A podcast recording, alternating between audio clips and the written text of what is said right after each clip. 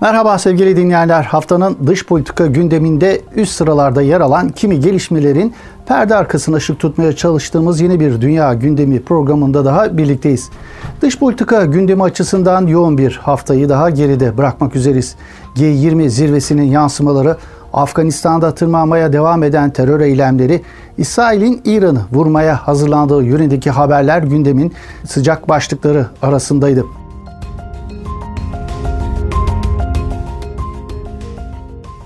Sudan'daki darbe, iç savaşa doğru sürüklenen Etiyopya'da yaşananlar ve barut fıçısına benzetilen Balkanlardaki tehdit dili yine dış politika gündeminde ön plana çıkan gelişmelerdi. Dış politika gündemi açısından önemli, çok çok konuşulan, değerlendirilen gelişmelerden bazılarıydı bu saydıklarımız.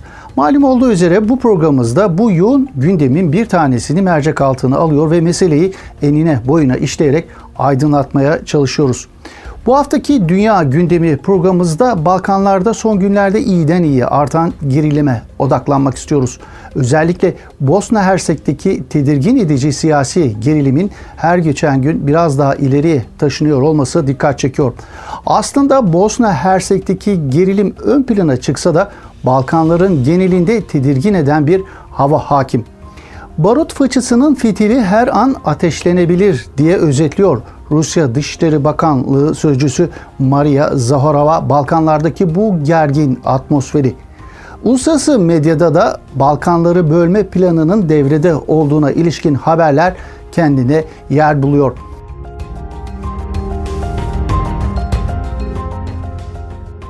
Balkanlarda son dönemdeki tedirginliğin sebebini liderlerin siyasi söylemleriyle ilişkilendiriyorlar genelde. Bosna Hersek'teki Sırp Cumhuriyeti Devlet Başkanı Milorad Dodik'in ülkedeki üç kutuplu siyasi anlaşmazlığın çözülebilmesinin tek yolunun Bosna Hersek'in ortadan kaldırılmasıyla mümkün olabileceğini söylerken Arnavutluk Başbakanı Edi Rama da Büyük Arnavutluğun mümkün olduğunu Kosova ile Arnavutluğun birleşme ihtimalinin çok uzakta olmadığını söylüyor. Balkan ülkelerinin siyasi liderlerinin sözleriyle yükselen tansiyonun çatışmaya dönüşüp dönüşmeyeceği, yine Balkanlardaki borut fıçısının fitilini ateşleyen gelişmelerin yaşanıp yaşanmayacağı sorgulanıyor uluslararası analizlerde. Balkanları tedirgin eden bu yüksek tansiyonun nedenlerine biz de biraz daha yakından bakmak istiyoruz. İfade ettiğimiz gibi tüm Balkanlar için bir tedirginlik dillendirilse de Bosna Hersek'teki gelişmeler daha bir kaygı verici mahiyet arz ediyor. Bosna Hersek'in bu bağlamda ön plana çıkmasının sebebi Bosna Hersek Devlet Başkanlığı Konseyi'nin Sırp üyesi Milorad Dodik'in ayrılıkçı ve tehdit dolu söylemleri. Dodik'in ayrılıkçı söylemleri yeni olmasa da bunu son dönemde daha bir futursuzca dilendirmeye başladı. Eski Birleşmiş Milletler Bosna Yüksek Temsilcisi Valentin Insko geçtiğimiz Temmuz ayında Bosna'da 90'larda gerçekleşen soykırımın inkarını suç sayan bir yasa çıkarttı. Bu yasayı gerekçe gösteren Sırp lider oldukça agresif bir dil kullanmaya başladı. Söz konusu yasa uluslararası mahkemelerde veya Bosna Hersek mahkemesinde kanıtlanmış Srebrenica gibi soykırım ve savaş suçlarını inkar, yüceltme, önemsizleştirme veya aklamaya çalışan kimselerin 6 aydan 5 yıla kadar hapis cezasına çarptırılmasını öngörüyordu. Boşnaklar yasayı memnuniyetle karşılarken yasa ülkedeki Sırpların ve komşu Sırbistan'ın tepkisine neden oldu. Konseyin Sırp üyesi Milorad Dodik yasayı reddettiklerini, BM Yüksek Temsilciliğinin böyle bir yetkisi olmadığını savundu. 1995'te yaşanan Srebrenica soykırımını ısrarla inkar eden Dodik, Sırpların bu yasayı asla kabul etmeyeceğini belirtiyor. Soykırım ve savaş suçlarının yaşandığı bir yerde inkar varsa uzlaşı olmayacağını belirten Boşnaklar ise Sırpların soykırım gerçeğini kabul etmemelerinin normal olduğunu çünkü soykırım yaşandığını kabul ederlerse Sırp Cumhuriyeti'nin soykırım üzerine kurulduğunu da kabul etmiş olacaklarını belirtiyorlar.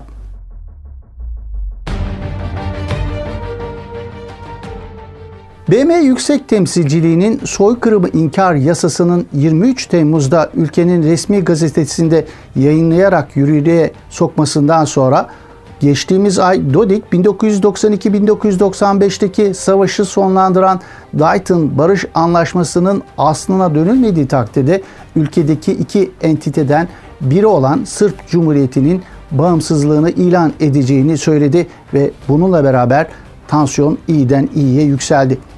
Bosna'nın Sırp lider kendi ordularını kurma niyetleri olduğunu da açıklayarak tansiyonu daha da yükseltti. Bosna Hersek'in yeni Birleşmiş Milletler Yüksek Temsilcisi Christian Schmidt ise bu hafta yayınladığı raporda Bosna Hersek'in varlığının savaş sonrası dönemin en büyük tehdidi altında olduğunu kaydederek ülkedeki iç savaş tehlikesine dikkat çekti. Devlet Başkanlığı Konseyi'nin Müslüman üyesi Şefik Caferoviç de ülkenin Dayton Barış Anlaşması'nın imzalanmasından bu yana en tehlikeli krizle karşı karşıya olduğunu, olayları güzel göstermeye gerek olmadığını ve Batı Balkanlarda barışın ciddi bir tehdit altında olduğunu söyledi. Evet, Bosna Hersek yeni bir savaşa sürüklenir mi? Konseyin Sırp lideri Dodik, dünyada bizi durdurabilecek hiçbir otorite yok diyor. Bosna'ya güle güle, Bosnalı Sırplar ülkeye hoş geldiniz diyor. Kimse bize çözüm önerisi sunma hakkına sahip değil. Buna Amerika Birleşik Devletleri de dahil diyor. Sırp lider Dodik'in dünyaya meydan okuyan bu açıklamalarına bakılacak olunursa Bosna Hersek'in yeni bir iç savaşa sürüklenmesi hiç de uzak bir ihtimal gibi durmuyor. Hatta Birinci ve İkinci Dünya Savaşlarının bu bölgede çıktığını, bugün süper güçlerin bölgeye büyük çaplı yığınaklar yaptığını hatırlatan Aliya İzzet Bogoviç'in yakın dostu ve Bosna'nın milli marşı şairi Profesör Doktor Cemalettin Latiç, Sırpların yükselttiği gerilimin dozunun düşürülmemesi halinde 3. Dünya Savaşı'nın aynı bölgede çıkabileceğini dahi dillendiriyor. Latiç, Karadağ, Kosova, Bosna ve Makedonya'yı içerisine alan coğrafyada Sırpların Büyük Sırbistan hayali kurduğunu da söylüyor. Sırpların bu amaçları için silah ve cephane yığdığını ancak an itibariyle katliam için yeterli güce sahip olmadıklarını belirtiyor. Sırpların yakın vadede hesaplarının kaos üretmek ve gerekli zemini oluşturmak olduğunu Avrupa ve Rusya'dan taviz kopararak daha fazla destek almaya çalıştıklarını belirtiyor. Bölünme ve çatışma ihtimalinin her zamankinden çok daha yakın olduğunu söyleyenler kadar buna ihtimal vermeyenler de bulunuyor. Nedeni olarak ise tarafların ne savaşacak ekonomik imkanlarının ne de mecalinin olmamaları gösteriliyor.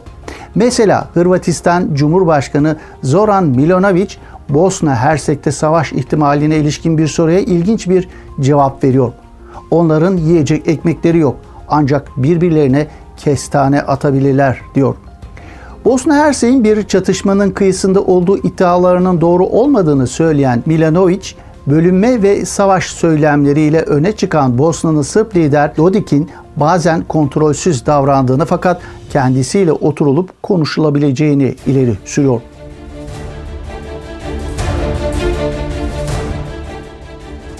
Bosna Hersek'te 1990'lardaki senaryo tekrar eder mi sorusu da ön planda. Açıkçası Avrupa'daki mevcut jeopolitik konjöktür göz önüne alındığında 1990'larda yaşananların bir daha asla yaşanmayacağını söylemek pek mümkün gözükmüyor.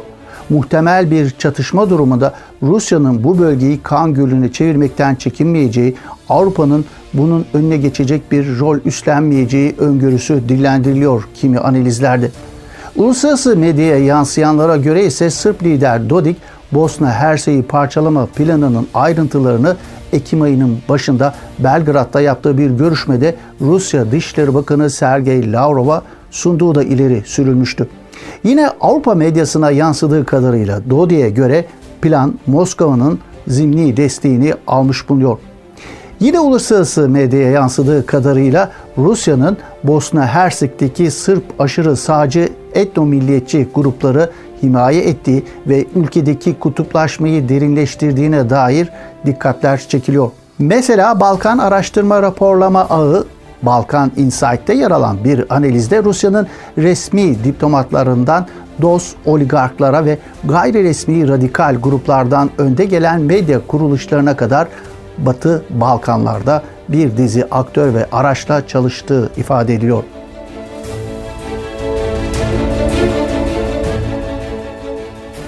Avrupa Birliği ve ABD'nin Balkanlarda yaşananlara umursamayan bir tavır sergilemesi, Batı'nın Ukrayna'yı Rusya karşısında yalnız bırakması gibi tecrübeler de göz önünde alındığında Sırp liderin tehditkar dilinin nedeni ve bu cesaretini amlandırmanın mümkün olduğunun altı çiziliyor. Ancak Dodin kullandığı saldırgan dil ve düşmanca söylemi kendi tabanını konsolide etmeye yarasa da bu söylem Müslüman Boşnaklar kadar Bosnalı Sırpları da tedirgin ediyor. Muhalefet lideri Mirko Saravic savaş çağrısı yapacak tek taraflı kararlar kesinlikle kabul edilemez açıklamasında bulunuyor. Uluslararası toplumun Bosna Hersek'te her geçen gün tırmanan gerilim karşısındaki sessizliği endişe verici olsa da Batı dünyasının bu yaklaşımı çok da sürpriz değil sevgili dinleyenler. Bu yüzden Bosna Hersekli Müslümanlar kendi ayakları üstünde durabilmek için yoğun bir çaba sarf ediyor. Özellikle savunma sanayilerini millileştirme konusunda kayda değer çabaları oldukça dikkat çekiyor. Boşnak lider Bakir İzzet Begoviç daha önce hiç olmadığı kadar güçlü bir savunma sanayi ürettiklerini söylüyor. İzzet Begoviç artık Bosna Hersek'in kendi tüfeklerini kendileri ürettiğini ve oldukça hızlı bir şekilde 100 ila 200 bin askeri silahlandırabilecek durumda olduklarını hatta hatta Bosna Hersek'in kendi İHA'larını geliştirme aşamasında olduğunu belirtiyor. Bosna Hersek'in 1990'lardaki Bosna Hersek olmadığını vurguluyor. Bosna Hersek kendi savunma sanayini ilerletmiş ve ordusunu güçlendirmiş olsa da bu bağlamda yüreklere su serpecek bir konumda olsa da tedirgin eden başka yönleri var Bosna Hersek'in. O da göçlerle birlikte sürekli azalan nüfusu. Ne yazık ki Bosna Hersek'teki demografik denge her geçen gün Sırplar lehine bozuluyor. Özellikle ekonomik kriz sebebiyle Almanya başta olmak üzere Avrupa'ya çok yoğun bir boşnak göçü dikkat çekiyor.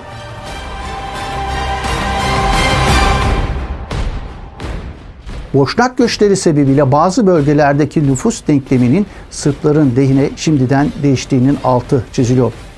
Savaştan sonra aradan geçen 26 yıla imzalanan barış anlaşmasına rağmen Bosna Hersek'te sular neden durulmuyor peki? Sırplar, Boşnaklar ve Hırvatlar arasındaki çatışma dinamiği neden hep diri duruyor? Bu soruların cevapları önemli oranda savaşı sona erdiren Dayton Anlaşması'nın mahiyetiyle ilişkilendiriliyor. Zoraki barış diye de tanımlanan Dayton Anlaşması'na da kısaca değinerek dosyamızı toparlamaya çalışalım sevgili dinleyenler. Yugoslavya'nın parçalanmasıyla 1992'de başlayan iç savaş boyunca on binlerce Bosna Hersekli Müslüman soykırım diye nitelendirilecek katliamlara maruz kaldı. Avrupa'nın göbeğinde gerçekleşen bu soykırıma sadece seyirci kalan uluslararası toplum ancak 30 Ağustos 1995 tarihinde harekete geçebildi. NATO'nun kararlı güç adı verilen harekatının ardından savaştaki denge bozulmuş, Sırplar barış masasına oturmak zorunda kalmıştı. Büyük bir yıkıma, katliamlara, soykırıma ve insanlık suçlarına neden olan savaş 1995 yılında Dayton Barış Anlaşması'yla son buldu.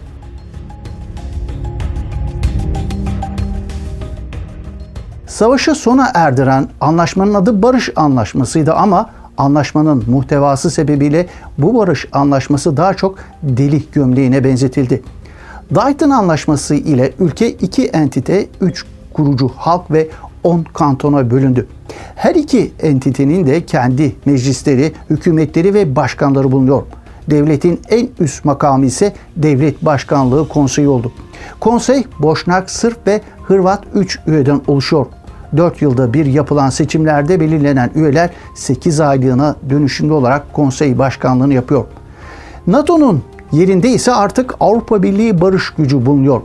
Birleşmiş Milletler Güvenlik Konseyi bu gücün görev süresini dün itibariyle oy çokluğuyla 12 ay daha uzatma kararı aldı. Bosna Hersek Yüksek Temsilciliği ya da Yüksek Temsilcilik Ofisi ise Dayton Anlaşması sonrası anlaşmanın sivil yönlerini kontrol ediyor. Yüksek Temsilcilik Komiseri adı gibi oldukça yüksek yetkililere sahip. Adeta yürütme organının başı gibi herkesi görevden azletme yetkisine sahip ihtiyaç durumunda yasada çıkartabiliyor. Dayton'un getirdiği bu yapı Bosna Hersek'te kararların alınmasını olumsuz etkiliyor. Karar alma süreçlerindeki en önemli sorunlardan biri Devlet Başkanlığı Konseyi'nde yaşanıyor. Dış politika gibi önemli konularda verilecek kararlar 3 üyenin de mutabık kalmasıyla alınabiliyor. Bu kararların alınması bazen çok uzun sürüyor, bazen hiç gerçekleşmiyor. Bu yüzden Bosna Hersey'in bu yapısı 3 fren ve 3 gaz pedalı bulunan bir arabaya benzetiliyor. Dolayısıyla anlaşmanın getirdiği karmaşık siyasi yapının yanı sıra geniş yetkilerle donatılmış Bosna Hersek Yüksek Temsilciliği de tartışılan bir diğer konu. Yüksek temsilciliğin ülkenin egemenliğini kısıtladığı savunuluyor. Toparlarsak Bosna Hersek'te yaşanan insanlık dramının üzerinden uzun yıllar geçmesine rağmen sancı hala sürüyor. Savaş sona erdi ama sağlanan zoraki barış ortamı son derece kırılgan. Bosna Hersek'te yaşanmakta olan Sırplar, Boşnaklar ve Hırvatlar arasındaki ihtilafın mevcut şartlar altında önüne geçmek pek muhtemel gözükmüyor açıkçası. Dodik gibi Sırp milliyetçini azdıran siyasilerin söylemi kadar Dayton Anlaşması da barışı değil çatışma dinamiğini diri tutuyor. Evet bir Dünya Gündemi programımızın böylelikle sonuna gelmiş bulunuyor. Yeni bir Dünya Gündemi programında buluşmak ümidiyle. Hoşçakalın efendim.